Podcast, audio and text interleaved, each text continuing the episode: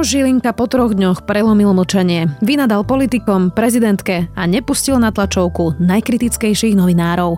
Je piatok, 3. septembra, meniny má Belo a bude dnes pekne, jasno a teplo od 19 do 25 stupňov. Vítajte pri Dobrom ráne, dennom podcaste denníka Sme. Moje meno je Zuzana Kovačič-Hanzelová. Čaká nás víkend, nezabudnite, že už v sobotnom denníku Sme nájdete aj magazín Sme ženy, kde bude aj exkluzívny rozhovor s Johnny Deppom.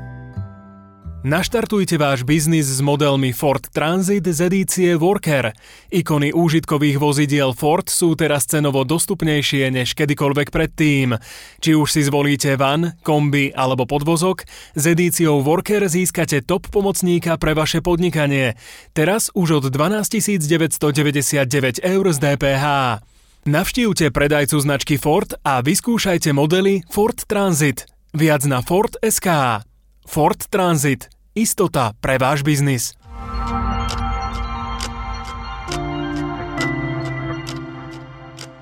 A teraz poďme na krátky prehľad správ. Pápež František bude počas septembrovej návštevy Slovenska ubytovaný v priestoroch apoštolskej nunciatúry v Bratislave. Ide o jednoduchú izbu, v rovnakej bol ubytovaný aj pri poslednej návšteve Ján Pavol II. Národná diaľničná spoločnosť sa stretne s primátorom Bratislavy Matúšom Valom. Konzultovať majú 130 km rýchlosť na obchvate diaľnice, proti ktorej Valo protestuje. Trend vo svete je totiž v metropolách rýchlosť znižovať, nezvyšovať. Pre hluk aj pre emisie v mestách. Prezidentka Zuzana Čaputová rokovala vo štvrtok s nemeckým prezidentom Frankom Walterom Steinmeierom. Hovorili o otázkach právneho štátu, situácie v Afganistane, potrebných reformách v súvislosti s európskym plánom obnovy, ale aj o spoločných prioritách pri klimatických zmenách. Severná Kórea odmietla 3 milióny vakcín proti covidu od OSN. Diktatúra tvrdí, že v krajine doteraz nemali ani jeden prípad covidu-19. Severná Kórea je jedna z mála krajín na svete, ktorá vôbec neočkuje vakcínou proti covidu-19. Viac takýchto správ nájdete na sme.sk.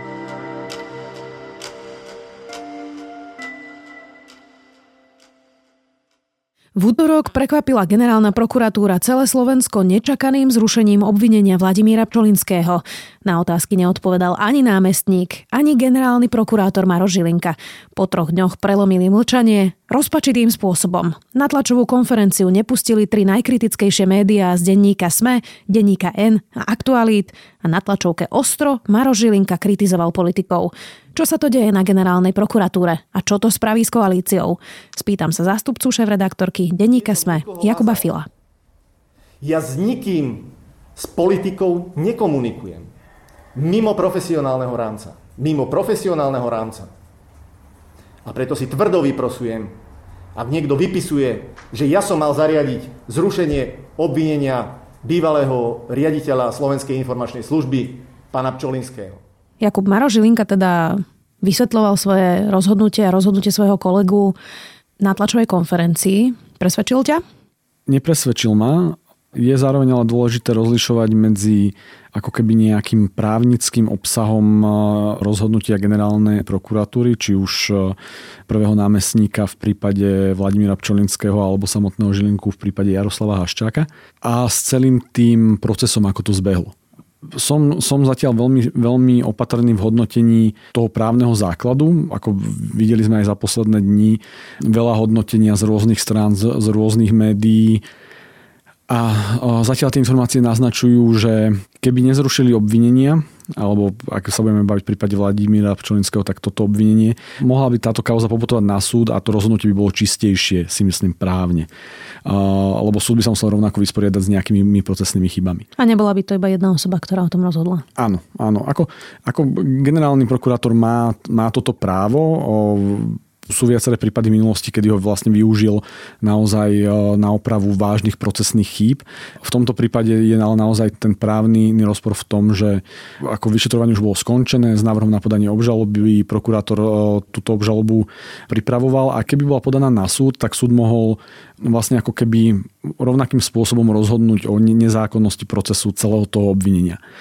Čo je však oveľa podstatnejšie je, že v stave, v akom sa nachádzajú naše inštitúcie a povedzme dôvera verejnosti v inštitúcie a celú tú spravodlivosť, teda celý ten zápas od vraždy Jana Kuciaka až vlastne dodnes, tak celý ten proces ako zbehol v, v tejto situácii neprispieva k obnovovaniu dôvery verejnosti, či už orgány činné trestnom konaní, ale ako celkovo dôveru v inštitúcie. A navyše aj včerajšie vystúpenie Maroša Žilinku na tej tlačovej konferencii bolo z, z, pre mňa z nepochopiteľných príčin ako veľmi emotívne až agresívne a tiež vlastne neprispelo z môjho pohľadu k tomu nejakému vysvetleniu, ne už máme názor na ten právny základ akýkoľvek, ale k takému nejakému normálnemu zmysluplnému vysvetleniu toho, čo sa vlastne udialo.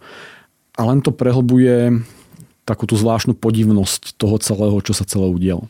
Je vlastne dva dní v podstate e, takmer všetci vyzývali, aby to prosto vysvetlil, že teda keď už rozhodol ako rozhodol, alebo teda generálna prokuratúra rozhodla, že predsa tá dôvera spočíva aj v tom, že sa zrozumiteľne vysvetlí verejnosti, čo sa teda vlastne udialo. On teda vystúpil emotívne hlavne voči politikom, voči prezidentke Čaputovej. Myslím, že tam spomenul tak medzirečo ešte aj Juraja Šeligu, že si má spraviť poriadok vo vlastnej strade. To sú také politické komentáre. Je to štandardné? Ja si teda, priznám sa, nepamätám generálneho prokurátora, ktorý by takto nejako úplne otvorene kritizoval politikov. No, tak to zase akože musíme si spomenúť na Čižnára, ktorý ako tiež eh, vedel mať veľmi plamenné tlačové konferencie aj vo vzťahu k politikom. Nespomínam si už úplne na Dobroslava Tranku, či bol takto kritický voči politikom, ale tiež jeho rôzne výstupy boli pri najmenšom podivné alebo zvláštne alebo nie v súlade s tou vážnosťou, ak by tá funkcia mala mať, lebo generálny prokurátor patrí medzi najväčší, najvyšších činiteľov, činiteľov v štáte. A znova, ten spôsob, aký zvolil, zvolil pán Žilinka, ako neprispieva tomu, že pôsobí dôveryhodne a ako dáva nám dôveru s čistým svedomím vlastne ako keby prijať to jeho rozhodnutie. Hej? A práve ten atak aj ako keby silno politický, kde navyše sme mohli badať a neviem, že či už je to len takým tým zbežnením tých výrazov, ale ako veľa používal výrazy, ktoré používa napríklad opozícia. Kajúcnici. Robert Fico. Mm-hmm. Napríklad. Hej. Samozrejme, kajúcník sa skôr ako zapracoval, alebo teda uh, zaužíval v tej mediálnej oblasti ako výraz pre spolupracujúceho obvineného, predsa len to je kratšie, hej, ale, ale, ale predsa len, že tá argumentácia v niektorých momentoch ako navodzovala taký ten dojem, že generálny prokurátor ako keby nie je úplne nechcem povedať, že nezávislým inštitútom, ale že to má trochu viac na, ako uložené v nejakom názorovom spektre, hej, na nejakú stranu. Jedna z tých vecí, ktoré som na začiatku spomenula, je, že na tú tlačovú konferenciu sa nedostali všetci novinári. My sme teda krátko pred 14. v redakcii začali riešiť, že teda bude tlačová konferencia. Riešili sme, či o tom vôbec niekto z našich ľudí vie. Prišli sme k tomu, že nie. Potom sme vlastne prišli k záveru, že o tom nevie ani denník, ani aktuality. Tak e, Prečo zrovna tieto tri médiá? Myslíš, že preto, že boli najkritickejšie? Áno, myslím si, že, že je to charakterom týchto médií, lebo, lebo ako keby práve denník SME, aktuality a denník GEN najintenzívnejšie pokrývajú rôzne, rôzne korupčné škandály. Nechcem povedať, že televízie to nerobia, ale z hľadiska, z hľadiska fungovania tých médií, ako keby tie printové médiá, alebo teda online nové médiá častokrát sú schopné ísť viacej do hĺbky, viacej, viac priestoru, viacej, priestoru mm-hmm. viacej môžu rozoberať tie argumenty, viacej môžu analyzovať práve tú právnu podstatu, čo tie televízie v tých krátkých šotoch častokrát nie sú schopné urobiť. A preto je veľmi zvláštne, že vylúčil práve tieto tri médiá. Lebo keď už chcel spraviť verejné, verejné vyhlásenie a nechcel tam mať prítomnosť kritických médií, tak eh, si mohol spraviť vlastný live stream, eh, ktorý by, by mohli pozerať všetci. A proste úloha kritických médií je dávať respondentom otázky. Ja som videl, že aj kolegovia z iných médií sa teda pýtali otázky a ako tiež veľmi, veľmi zásadné. No niektorí a, lepšie, niektorí horšie. Samozrejme, tak už to nebudem, nebudem hodnotiť menovito, ale ako keby odstrihnúť najkritickejšie médiá z z tejto tlačovky opäť zapadá do toho, čo som si povedal pred chvíľou. Hej, že celý ten proces, ako to prebieha, a to teda nehovorím o tej právnej podstate, ale to, ako to, to prebieha navonok, ako je to komunikované, aké emócie to nesie, v akých exponovaných kauzách to je, prehlbuje nedôveru a vytvára to veľmi zlý obraz o tom fungovaní generálnej prokuratúry a to je žiaľ vidieť ako keby aj v reakciách verejnosti, či už na sociálnych sieťach alebo v diskusiách alebo, alebo na iných platformách treba povedať, že argument, že sa tam novinári nezmestia, naozaj neplatí. My obidvaja sme tam sedeli už tak strašne veľakrát, e, že vieme, ako tá miestnosť vyzerá a vieme, koľko ľudí sa tam teda vie natlačiť a zmestiť. Novinári sú v tomto teda pomerne flexibilní a prispôsobiví. Ako tá miestnosť je celkom tragická, zase povedzme si, to je taký úzky slíž, ale ako pamätám si, si, si tlačové konferencie, kedy tam bola hlava na hlave a boli dvojhodinové tlačové konferencie o mafiánskych vraždách ešte, ešte pred rokmi, takže nikdy nebol problém s tým, aby sa tam zmestilo veľa ľudí. No. Navyše mohol to spraviť v exteriéri. V každom prípade poďme teraz ešte k politike. Koalíciu táto téma rozdeľuje pochopiteľne Vladimír Čolinský je blízky spolupracovník Smerodina koaličnej strany. Čo sa teraz deje v koalícii? Ty si tú otázku položila, že čo sa deje teraz, tak uh, myslím si, že kauza Pčolinský len, je len akože ďalším momentom, ktorý vytvára napätie vo vládnej koalícii. Samozrejme, tým hlavným menovateľom alebo hráčom je strana Sme rodina, ktorá vlastne ako keby uh, dlhodobo hrá vlastnú hru v rámci tej koalície. Videli sme to v minulosti ako vo vzťahu k ministerke Kolíkovej, vo vzťahu k ministrovi vnútra a teda a teda. A sme rodina funguje teda ako takáto svoja rodina, že chráni svojich ľudí. Hej? A to v tomto prípade sa, sa ukázalo úplne nie naplno, kedy sa vlastne zubami, nechtami za, za pána Pčolinského rúvali. No a samozrejme dospelo to do štádia, že, že Boris Kolár sa nejakým spôsobom vyhráža opätovne tým, že si vie predstaviť predčasné voľby a povalenie koalície. Ako to povedal, že ak by sa mali opakovať takéto nezákonnosti, tak... Nevieme povedať, že čo to znamená vlastne, nie? Tak e, o zákonnosti a nezákonnosti v našom systéme rozhodujú súdy ako keby. Hej. O, oni samozrejme automaticky videli nezákonnosť v tom, že bol poťahovaný alebo obvinený ich človek tak um, asi sa to dá možno interpretovať tak, že ak budete poťahovať nejakých ne- našich ďalších ľudí, tak to budeme vnímať ako nezákonnosť a podľa toho sa budú správať. Eduard Heger hovorí, že to teda odmieta tieto predčasné voľby. Veronika Remišová zase um, zvolala koaličnú radu na túto tému a to, čo teda chce ona zmeniť, je ten paragraf 363, to je teda tá jediná silná právomoc generálneho prokurátora, ktorým on mohol aj v prípade Vladimíra Pčolinského vlastne celé toto uh, zastaviť.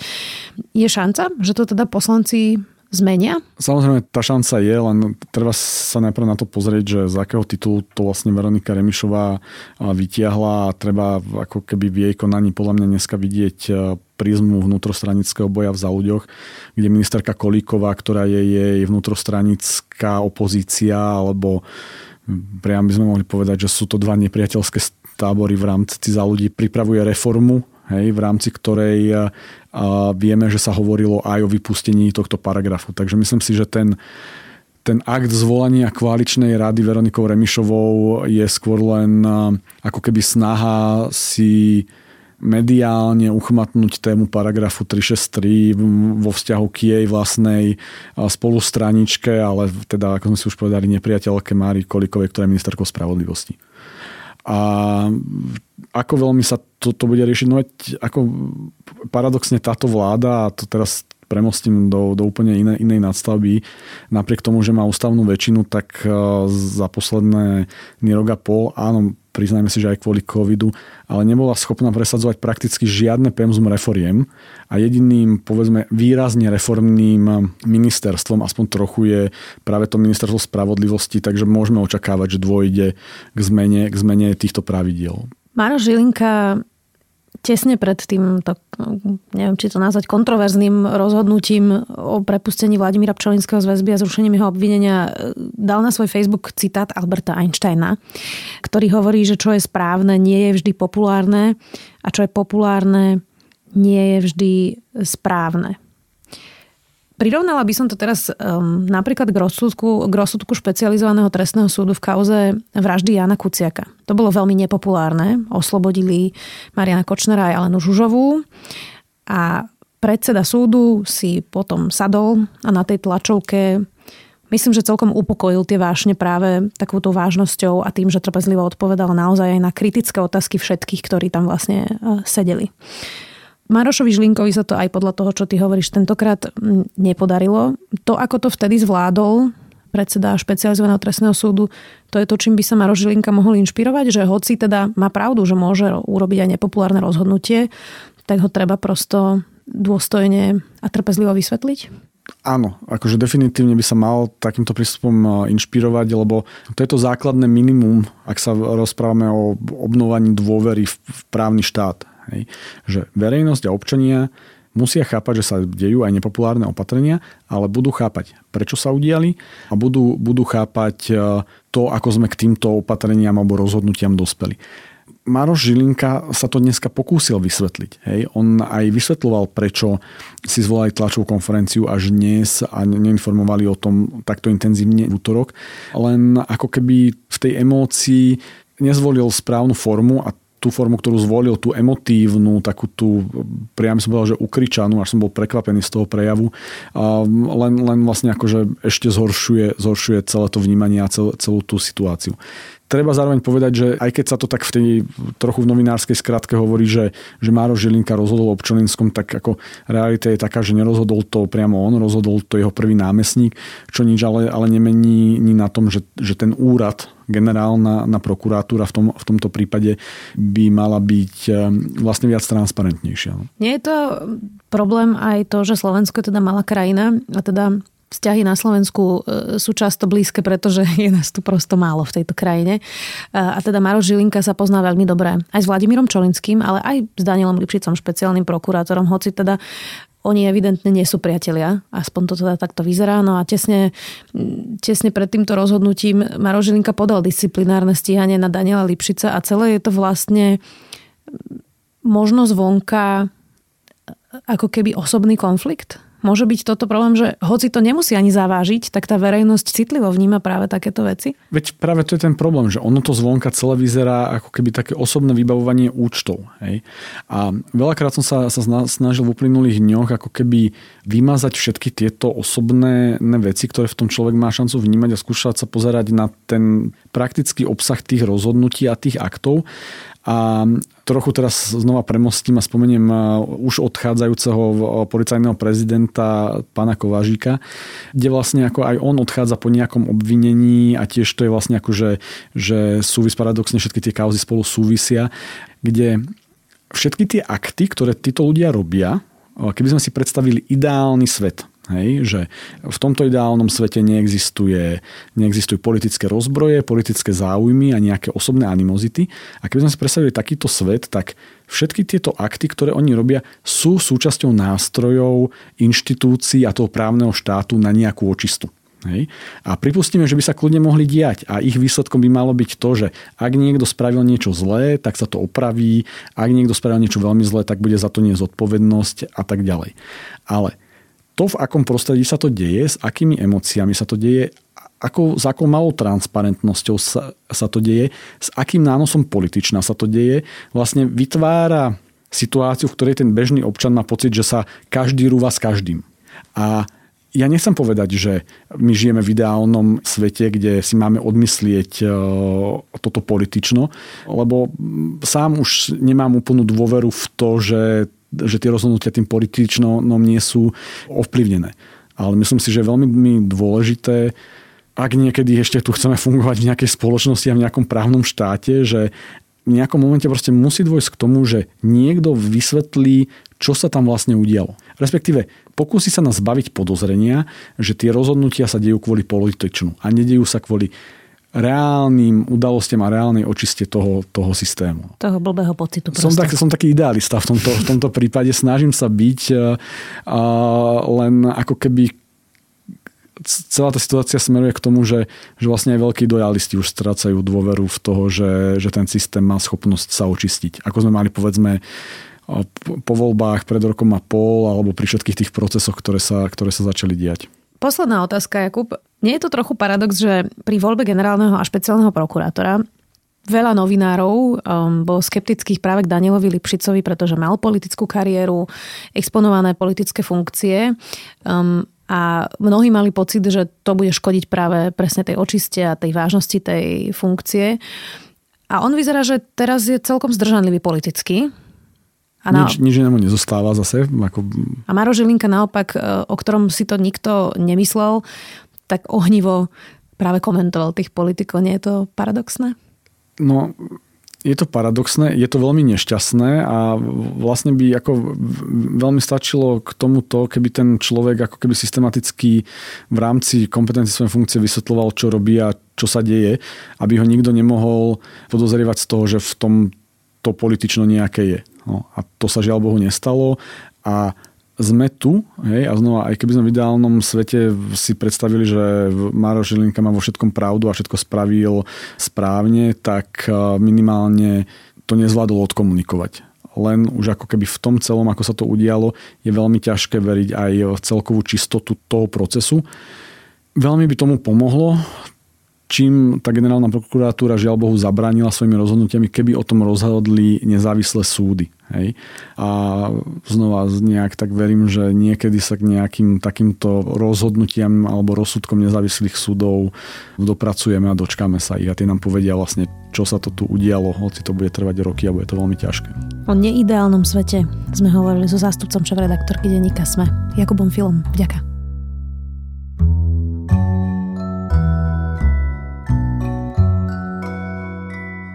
HBO má novú sériu, ktorá mapuje New York od 11.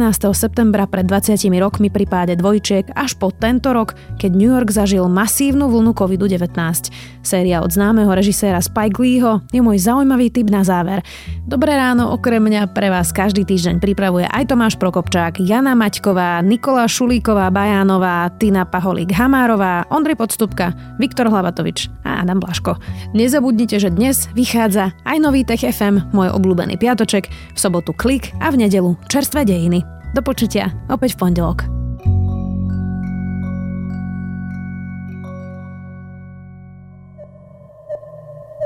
Porozumieť peniazom, súkromným či verejným, nie je ľahké. Určite nie pre každého a podľa výsledkov prieskumov napríklad o finančnej gramotnosti s tým má problém naozaj veľa ľudí. Vieme to aj my v Indexe, štvrtkovom podcaste denníka ZME, v ktorom sa ekonomické súvislosti a trendy snažíme vysvetliť. Moje meno je Nikola Bajánová a Index nájdete vo všetkých podcastových aplikáciách, ako aj na webe denníka ZME, zme.sk.